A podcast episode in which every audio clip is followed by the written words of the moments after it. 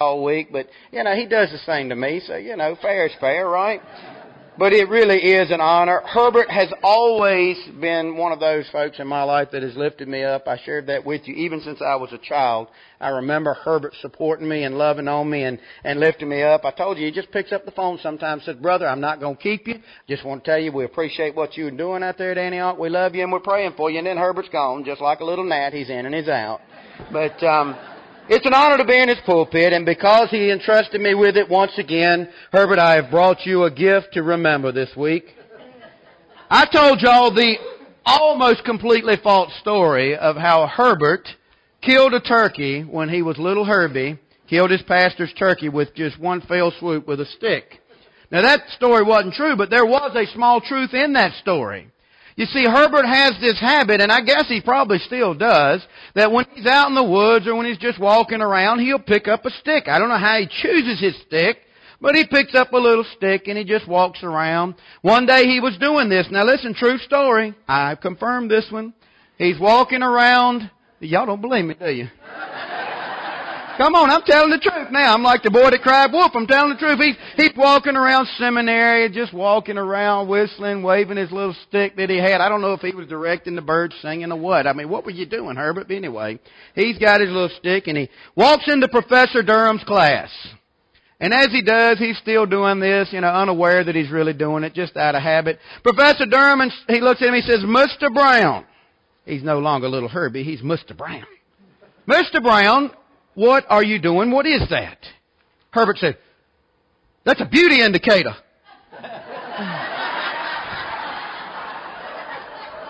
Professor Durham in all his dryness said, Shh, looks like an ignoramus eradicator to me.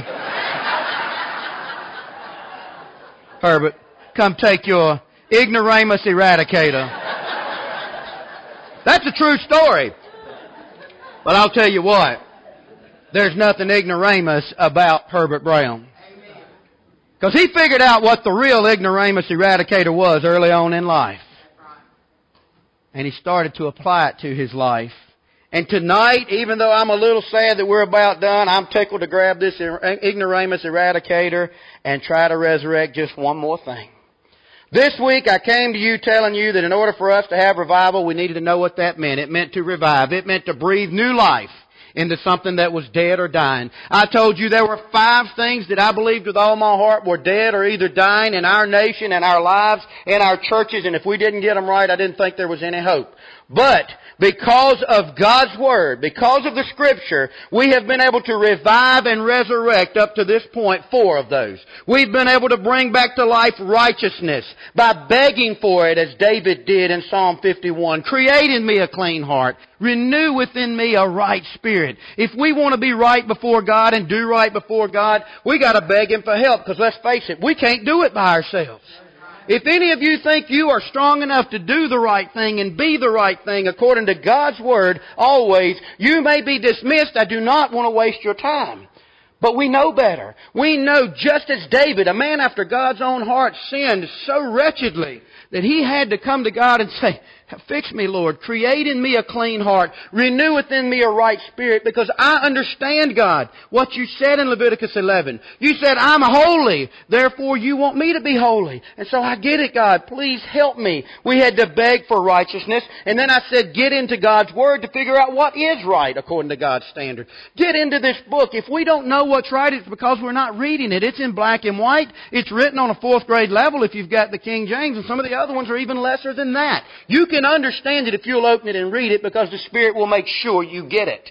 But we've got to be sincere to read what's right and beg God to help us do what's right. I told you a good place to start was James 4. As we repent of our sins, as we are truly sorry that we have messed up so royally and been the cause of the decline of this nation because folks, I'm telling you, the decline of this nation has happened on the backs of church on our watch. And we've got to be repentant of that. James 4 said, be repentant of that. Draw near to God so He draw near to us. And be sure that you're just reaching out to Him, trying to have that relationship, which is the whole reason we were put here. He said, submit yourself to Him. Why wouldn't we want to fall in line with God who has all the answers, who knows everything about everything? submit to Him, and finally resist the devil. And because we understood that was important, we decided to just, hey, let's bring restraint into the picture. Let's bring him back to life too. We determined that restraint has been dead and gone in America for many, many generations at this point. And it's sad. We've got to get back to a point where the church is seen as something that matters because they take us seriously. They see that we can say no to sin, that we can avoid the lust of the flesh and be different. And yet the churches look just like the rest of the world. In fact, it's sad that these days, a lot of times, those who are outside the church are telling us what we're doing wrong. It should never have been such. But it's happening. God doesn't want to look down into the church and see the world.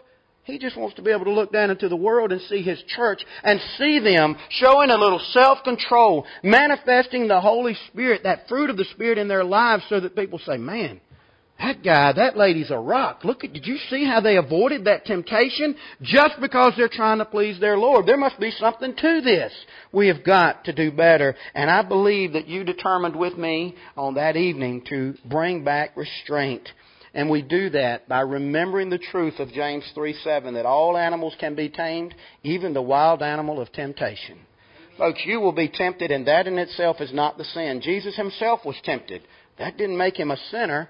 He resisted it. He tamed those things that he wanted in his flesh, being fully man, and said, Nope, I got something better. We've got to tame it just like a wild animal. Further, we have got to keep our eyes on the exit from this world and its allure to the entrance to the next world and its perfection. And the only exit and entrance out of this world and into the next is Jesus Christ. He said, I'm the door. You want to get to God, you go through me. We have got to, in Hebrews 12 thought processes, keep our eyes focused on the author and the finisher of our faith so that we can say no to the garbage that the devil's throwing at you. And let me tell you this, it's just false promises anyway.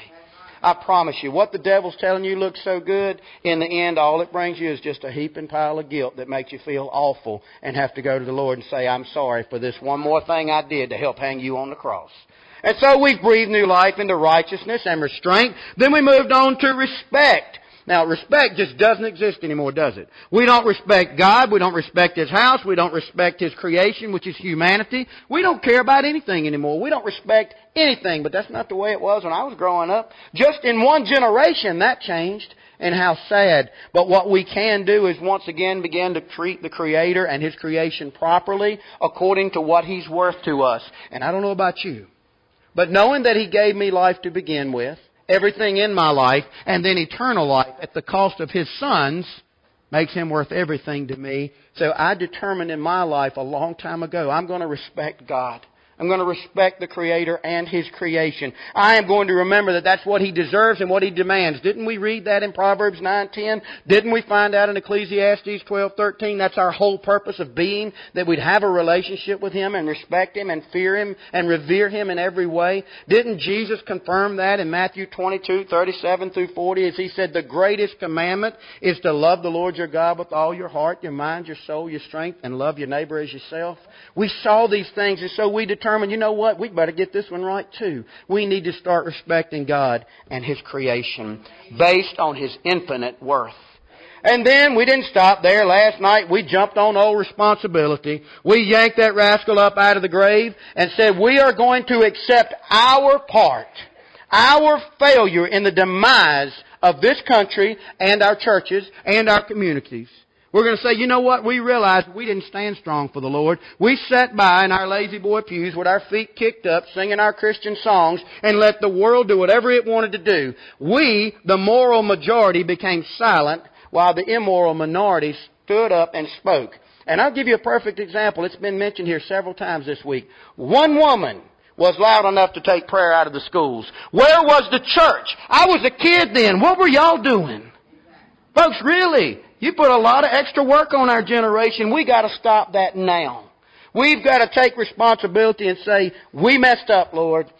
It's our fault.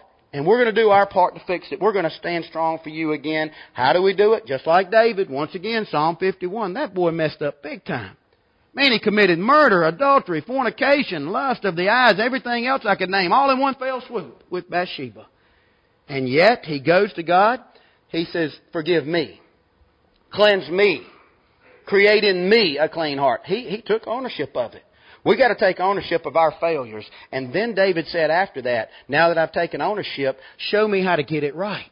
Show me what to do and give me the strength to do it. And so last night we yanked responsibility up, breathed new life into that rascal, and that leaves us with just one. How many of you have been listening so close that you remember what it is that is dead that we need to talk about tonight? Reason. Y'all know his nickname? Common sense. He's also known as wisdom. But wouldn't you agree with me that he's dead? We need to grab a hold of that rascal and give him some spiritual CPR tonight. And there is no mistake that I've left reason, common sense, wisdom for last because I think if we get this one, I think the rest of them are going to be alive and kicking just by default.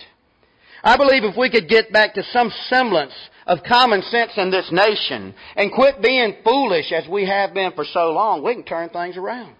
I believe there's hope. Now, I think time is waning. I think time is short. I do. too many things, too much writing on the wall, but I think there's hope. And I believe that we've got to get back to common sense and wisdom. I hope we can get him up again and going so that it will spare us more of God's righteous judgment and get us back on track to God's beautiful blessings that he wants showered, showered on this nation. Well, let's define it first. Reason or wisdom or common sense, whatever you want to take it. When I looked it up in the dictionary as reason, it said wisdom or the common sense to take what is known and employ in practical manners. Okay? Wisdom or the common sense to take what is known and employ in practical matters. You know what that really means? It means figuring out what's right and doing it. That's what wisdom is. It's not knowledge. You can have degrees all over your walls and be dumb as a brick. And I know some of them folks.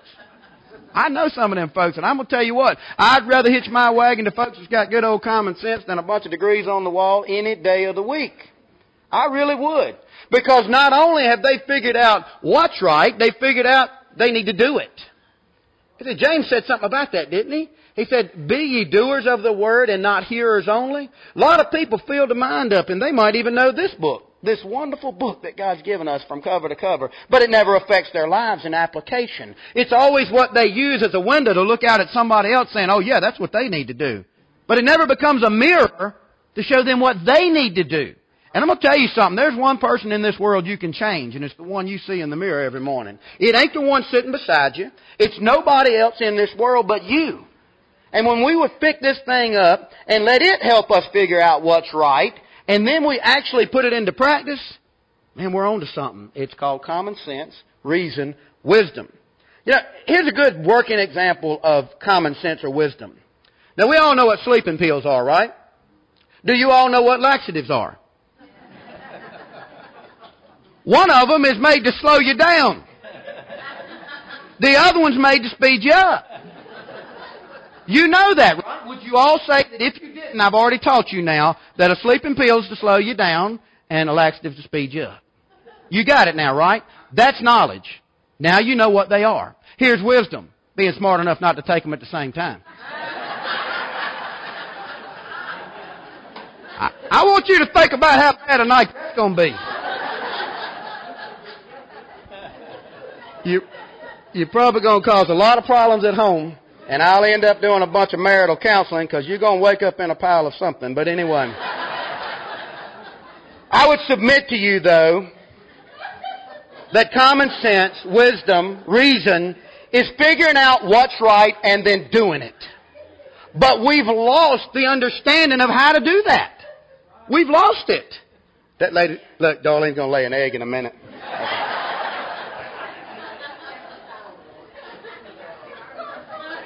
Now, I want to assure you that it's dead, and I'll tell you how I know that. I printed out some warning labels off of products made in the United States and sold in the United States today. On a hair dryer, it says, do not use while sleeping or showering. Now obviously I don't need to worry about a hair dryer. But if I were to use a hair dryer anymore, I cannot imagine doing that in my sleep. And you know, I can't do it in the shower because, duh, I forgot to put an electrical outlet in my shower, but whatever. On some frozen dinners in our supermarkets right around here, serving suggestion, defrost. Did you see Herbert with a frozen Salisbury steak trying to munch down on that thing? On a package of bread pudding, product will be hot after heating. They should have told that 79 year old lady that poured that coffee in her lap that one. Uh, now listen to this one. On packaging for clothes iron, do not iron clothes while wearing. I have been watching Corey all week. And I was trying to figure out why that right ear had a big burnt spot on it. Corey, brother, you got to take that thing off before you get them collars ironed up, okay? on children's cough medicine. Children's cough medicine. Do not drive or operate heavy machinery. I can't tell y'all the times I've phoned Micah the keys to my bulldozer and said, have at it. on Nytol sleep aid. Warning. May cause drowsiness. This one Mitzi and I experienced ourselves on an airline. We were on an airplane going to, uh, I think it was the Philippines at that time, and they brought around these little packets of peanuts. And on the package of nuts it says, warning, may contain nuts. we kept laughing at that thing, but I'm here to tell you, we kept asking for them too because it was Korean Airlines and nothing on that flight looked anything else like food except for those nuts. I mean, they were bringing seaweed soup and all kind of stuff. So we more, even understanding there was a warning saying it might contain nuts. But it goes further. On that same packet, it said instructions. Open packet, eat nuts. Folks, would you agree with me that common sense is dead? Just dead. Because they put those warning labels on those products because somebody didn't know that. I mean, really. Somebody tried to use the hair dryer in the shower. Somebody didn't realize a sleeping pill made them sleepy. It's just nuts. We've lost all common sense. It's dead. And it's funny, but it's sad. It's so sad. Because we've let that bleed over into the spiritual realm as well. And folks, I'm here to tell you, wisdom, common sense, reason is necessary for a believer. It's necessary for our country to survive. If we could get a few, just a few politicians in office with just an inkling of common sense, things could change just with that. But if we could make sure the church got a hold of just an inkling of common sense and do the things that we'll talk about tonight, we could truly turn this world on its ear. I promise you it could happen. The Bible has the understanding, the necessity, the need for wisdom over 229 times within its pages. Now, folks, I told you this is the inerrant, infallible Word of God. This is His love letter to us. This is the instruction manual for life. This is it. And we've neglected it so badly. But the bottom line is, if God said it one time, that makes it important enough for us to stand up and do something with it. But don't you think if he puts it in here 229 times, he's trying to drive the point home? But as he's talking about reason, common sense, wisdom, it's mentioned 229 times. For centuries, Americans had this down pat. It's why our nation flourished because these were folks that didn't even get through school. They had to quit fourth grade, fifth grade, if they were lucky, eighth grade. So they didn't have any degrees hanging on their wall. But they were so innovative, so inventive, so industrious that they figured out how to build a nation. These weren't all learned people. Very rarely did people have degrees in those days. They did so well because they had common sense. And you know what? The church grew through those ages because they also had common sense enough to know if God said it, that settled it. That's what they needed to be doing.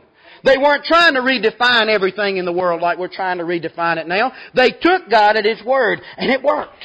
That's just pure common sense.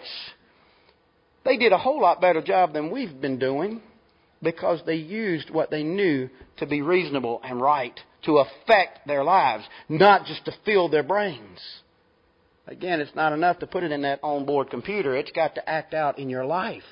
And if we are to breathe new life into reason, it's going to require three things. Three things. The first one, just like begging for help in righteousness, we've got to beg for help in regards to common sense. We've got to beg the Lord to give it to us. Have any of you read a little book called James? It's right here. It's just five little chapters. And whenever somebody comes to me and says, you know, I don't know where to start, you know, I need to be reading my Bible more. I don't know where to start. I tell them, read the book of James. And then when they're done, they say, where do I go next? I said, read the book of James again. And when they're done, I'll do it a third time. And here's why. It's only five chapters, but it is full of practical information, common sense stuff that helps us as Christians put our boots on the ground and know which way to walk and what to do. I mean, just full of it. But in James 1 5, it says this If any of you lack wisdom, let him ask of God, who giveth liberally and upbraideth not, and he will give it to you. Think about that. If any of you lack wisdom, let him ask of God that giveth to all men liberally and upbraideth not, and it shall be given him. I've just established the fact that I think we've killed reason, common sense, wisdom. So it sounds like we all lack it. Now, I'm not calling you ignoramuses. I'm just saying that we haven't been exercising a whole lot of common sense over the years. And we need to be going to God saying, you know, God, I do realize I lack common sense and wisdom. Hadn't been doing with it what I should. Would you please give me a heaping helping? Because that's what it says He'll do. It doesn't say He'll just give you a little bit. He says He'll give it to you liberally. I mean, He's just going to give you a heaping helping of that till it's running out of the cup and you're drinking out of the saucer. If you want wisdom, ask for it. What did Solomon do? Solomon, I've told you, I've been quoting him all week long because he wrote some pretty powerful things. Solomon was known as the wisest man to ever live. You think he was born that way? Not hardly. God said, you know what, Solomon, you've been doing a good job. I'm going to give you anything you want. Ask anything you want. I mean, it's almost like having a genie pop out of a bottle. Only better because there ain't no such of a thing as a genie in a bottle, but God's real. And God says, whatever you want, Solomon, what do you want? He said, God, would you please give me wisdom and discernment to rule your people well? He had the right motive. He had the right resource because God can give whatever He wants to. God connected him. He said, All right, there you go. He became the wisest man to ever live. And he wrote some things that we've been talking about this week that would help us tremendously. He gave him wisdom liberally. It says if you ask for it, he's going to give you a heap and helping. You're going to get it, no doubt. It doesn't say he might give it to you. Read James 1 5. I ain't making this up. If you lack wisdom, ask for it. He'll give you a bunch of it, guaranteed. But remember, Solomon's motive was right. Make sure yours is too. You don't need a bunch of discernment and wisdom and common sense to say, oh, look how smart I am. That's not necessary. You ask it so you can please the Lord and revive common sense and reason in our country and in our churches to make a difference for Him. Number two, we need to use the ignoramus eradicator. That little stick I gave Herbert might have been labeled the ignoramus eradicator by Professor Durham, but this is the real deal. That's just a stick. I do think that was brilliant, though. I tell you, I wish I could have met Professor Durham. Because, yeah, I can see Herbert now. Huh? Well, we got to beg for it, and we got to pick this thing up and use it, folks. Amen. You know what I think the number one problem in America is today? Biblical illiteracy. That's right. Can you tell me where the Ten Commandments are in Scripture? Do you know what the Ten Commandments are? Can you name them all? Can you recite the books of the Bible? Do you know who wrote most of the New Testament? I'm just asking. These are just simple questions that we should have learned in Bible school or Sunday school or somewhere. But you'd be surprised as I travel through the Christian community how many people haven't a clue. I can make up some kind of little balderdash quote, something that I came up with that sounds real flowery, put a thee and a thou in it, and you'd be surprised how many people would bite saying, "Oh, that what scripture is that?" Folks, biblical illiteracy is killing us. If we don't pick up the ignoramus eradicator, we're going to be ignoramuses. We're not going to have any common sense, no wisdom, and no reason. Just saying, how in the world can we neglect the only textbook that ever mattered, the textbook that God wrote for His kids, His pupils, His students that He loves so much? And we can't just read it, because again, if you just read it, it doesn't do much, do much good, does it? I can tell you all day that if you stick your hand in the fireplace, you're going to get burnt. You can have that little bit of wisdom, a little bit of knowledge, but if you don't have the wisdom enough to keep your hand out of the fire, you're still going to get burnt. You can know what this says, but if you don't apply it to your life, do not wonder why your life's going to hell in a handbasket. Don't. It's because we're being ignoramuses. Here's what we got to do with this ignoramus eradicator. Psalm 119:11. Back to David. Good old David. He said, "Thy word have I hid in my heart that I might not sin against thee." I like the way that reads, but when you read it straight from the Hebrew, it says, I have taken your word, I've stored it in my heart like a treasure. Is the word of God a treasure to you? Or just an ornament under your arm on Sundays and Wednesdays and then a coffee ta- table decoration the rest of the week? Is it a treasure? This is life, folks. This is how it's supposed to look. And he said, I've took it, and I've taken your word, and I've stored it up in my heart just like a treasure. I'm keeping it locked away right up in here so that when I need it, I'll know exactly what to pull out and use in common sense and wisdom to get through the temptations, to show some restraint, to be more righteous in God's eyes, to take responsibility when necessary. Thy word I have stored like a treasure in my heart. Jesus was tempted in every way that we could ever possibly be tempted by Satan incarnate. You see, Satan picks on us now in subtle ways. He uses other people, he uses all kinds of temptations and things, but he was just right up in Jesus' face. At the most vulnerable time of his life, he'd already been out there about to starve, walking around. I mean, it ain't like he had a car or something to take out to the desert. He's out there just in really bad physical condition, and Satan is right up in his face, tempting him with everything you can imagine. And yet Jesus never flinched. How did he combat the devil? With Scripture. Now you say, well, he was God. He was fully human at that point. You hear me? He used the word to fight Satan. Who do we think we are? To go into battle without knowing the Scripture. Most of you, if you were to enter into a debate with an atheist, would get chewed up and spit out like yesterday's lunch.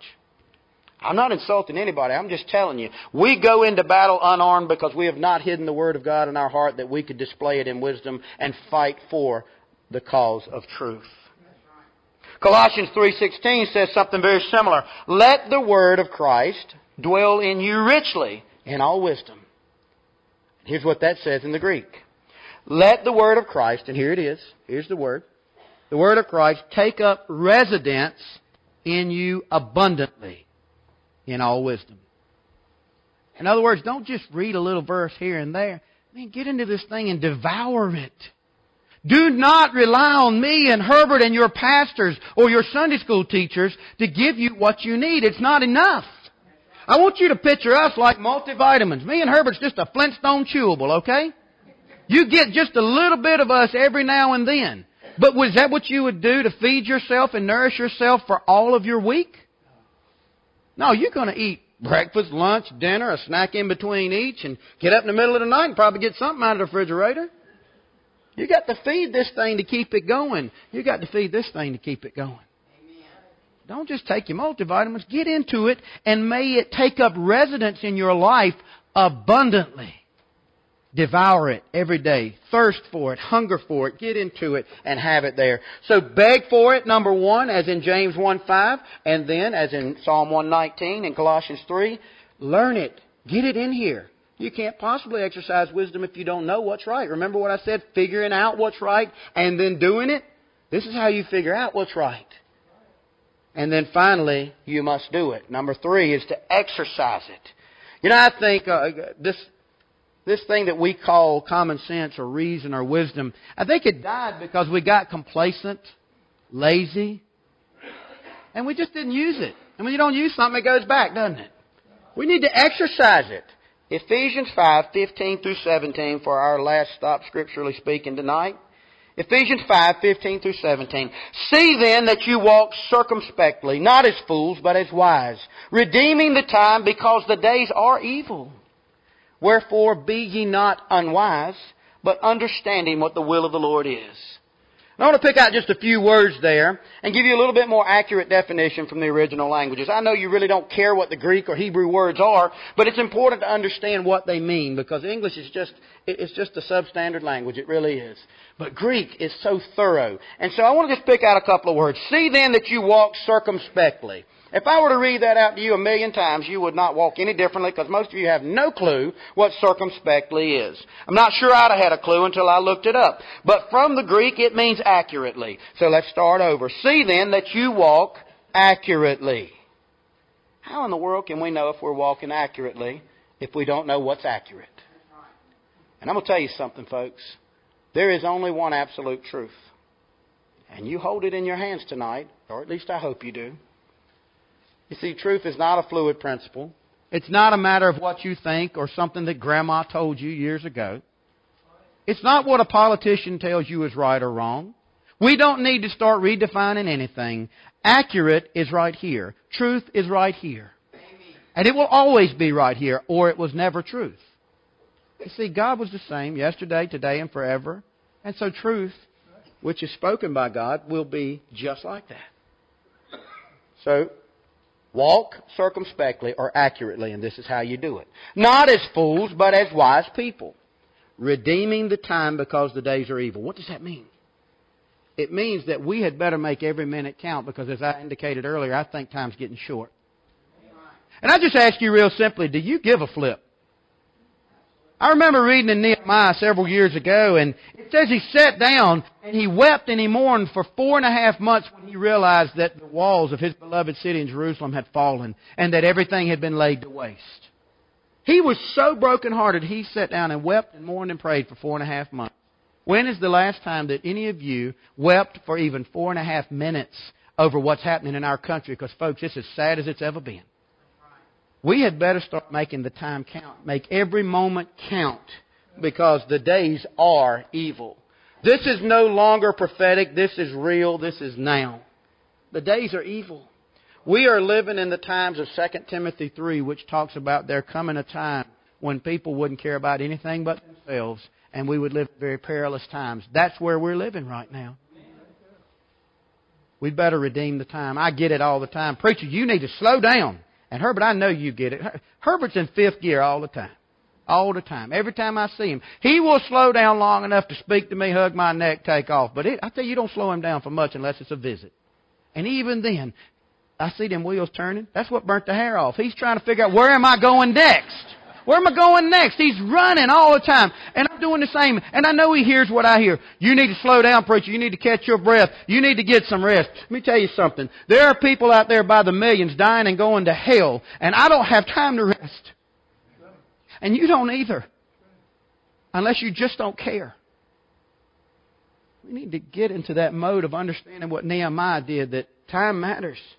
Things are falling apart in this beloved nation we call the United States of America, which is anything but united anymore. People are dying and going to hell because we're not being the church. We need to redeem the time because the days are evil. How can we do that? It says, Wherefore be ye not unwise. And I am calling you stupid now because that's what this says. Be not unwise. That word directly from the Greek, when I looked it up in my lexicon, said stupid or silly. He's saying, redeem the time. Quit being stupid. Quit being silly and doing what you think is right. Get back into the Word and in the vein of Proverbs 3, lean not on your own understanding, but God's. And do what's right. Understanding what the will of the Lord is. Folks, when we do this, we can watch common sense rise up out of that grave like our Savior did on that third day. And we can watch our nation rise again. We can watch our churches flourish once again and have some credibility instead of being the laughing stock of a nation. We can once again have a little bit of say in how things go rather than being the only ones who don't have freedom of speech anymore. We gave that stuff away because we've been acting so stupid, so foolish. Boy, if we get this one right, I believe righteousness, restraint, respect, responsibility, and our precious relationship with God will all flourish. Not only will they survive, they'll thrive. And everything around us will too. And then we can bask in the promises of Proverbs 4. I want to read to you just a few verses. You can mark this, but I'm going to go ahead and read it. And it's talking about wisdom from the very beginning. Get wisdom. Get understanding.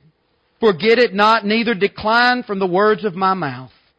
Forsake her not, and she shall preserve thee. Love her, and she shall keep thee. Wisdom is the principal thing. Therefore get wisdom. And with all thy getting, get understanding. Exalt her, and she shall promote thee. She shall bring thee to honor when thou dost remember her. Look at what wisdom will do if we'll just employ a little common sense, remembering that God is perfect. Psalm 18:30 As for God his way is perfect ours is not if we would remember that and then Matthew 6:33 seek him first and do the will of the Father then everything else is going to work out. These five precious comrades that we've been talking about all week will live on and make a difference in our nation. If we choose to revive them with our actions from this moment forward. But that is the biggest question that is out there. If the reality is, many of you will leave here and be just like you were when you came in here. That's the reality. You say, boy, that's a fatalistic attitude. I am eternal optimist. I really am. I try to find the beauty in all the garbage I see. But I've done a lot of revivals over the globe, and I've seen very little revival. And it ain't because I didn't do my job. I am not an eloquent speaker, will never be. But I have read to you the truth of the Word of God and how to revive righteousness, restraint, respect, responsibility, a relationship with God, and finally, reason, common sense. The question is, what are you going to do with it from this point forward? Father God, thank you. Thank you for every moment that I've been given the privilege to stand here, to open my big mouth and share your truth. Father, I pray that these folks would see that this is not me speaking out of anger, but just out of genuine frustration that we, myself included, just have not gotten it right. And we have killed these five things that are so critical to the survival of the church and our nation, our homes and our communities. Father, I beg you that we would answer that question if with a big old yes, sir, you better believe I will. You told Israel in 2 Chronicles 7:14 that if they, your people, would humble themselves and pray and seek your face and turn from their wicked ways, that you would hear their prayer and that you would forgive their sin and that you would heal their land. Father, help us, your people, to do this. Help us to humble ourselves, be sorry for what we've done, to pray with all our hearts, to seek your face once again with all that we are, so that you will heal our land and forgive our sin. Forgive us for being so complacent, so lazy, showing such lack of restraint and responsibility being anything but righteous before the world, and neglecting our relationship with you, which is our main duty. But I pray that tonight during this invitation, whether the altar fills or whether your throne room fills because people stand right where they are, I pray that the people under the sound of my voice will hear your voice. That your spirit will move them to change. Otherwise, God, I fear that if these wonderful people, if your people won't make the changes, there really is little hope for us anymore. All we're saved. We'll be with you one day.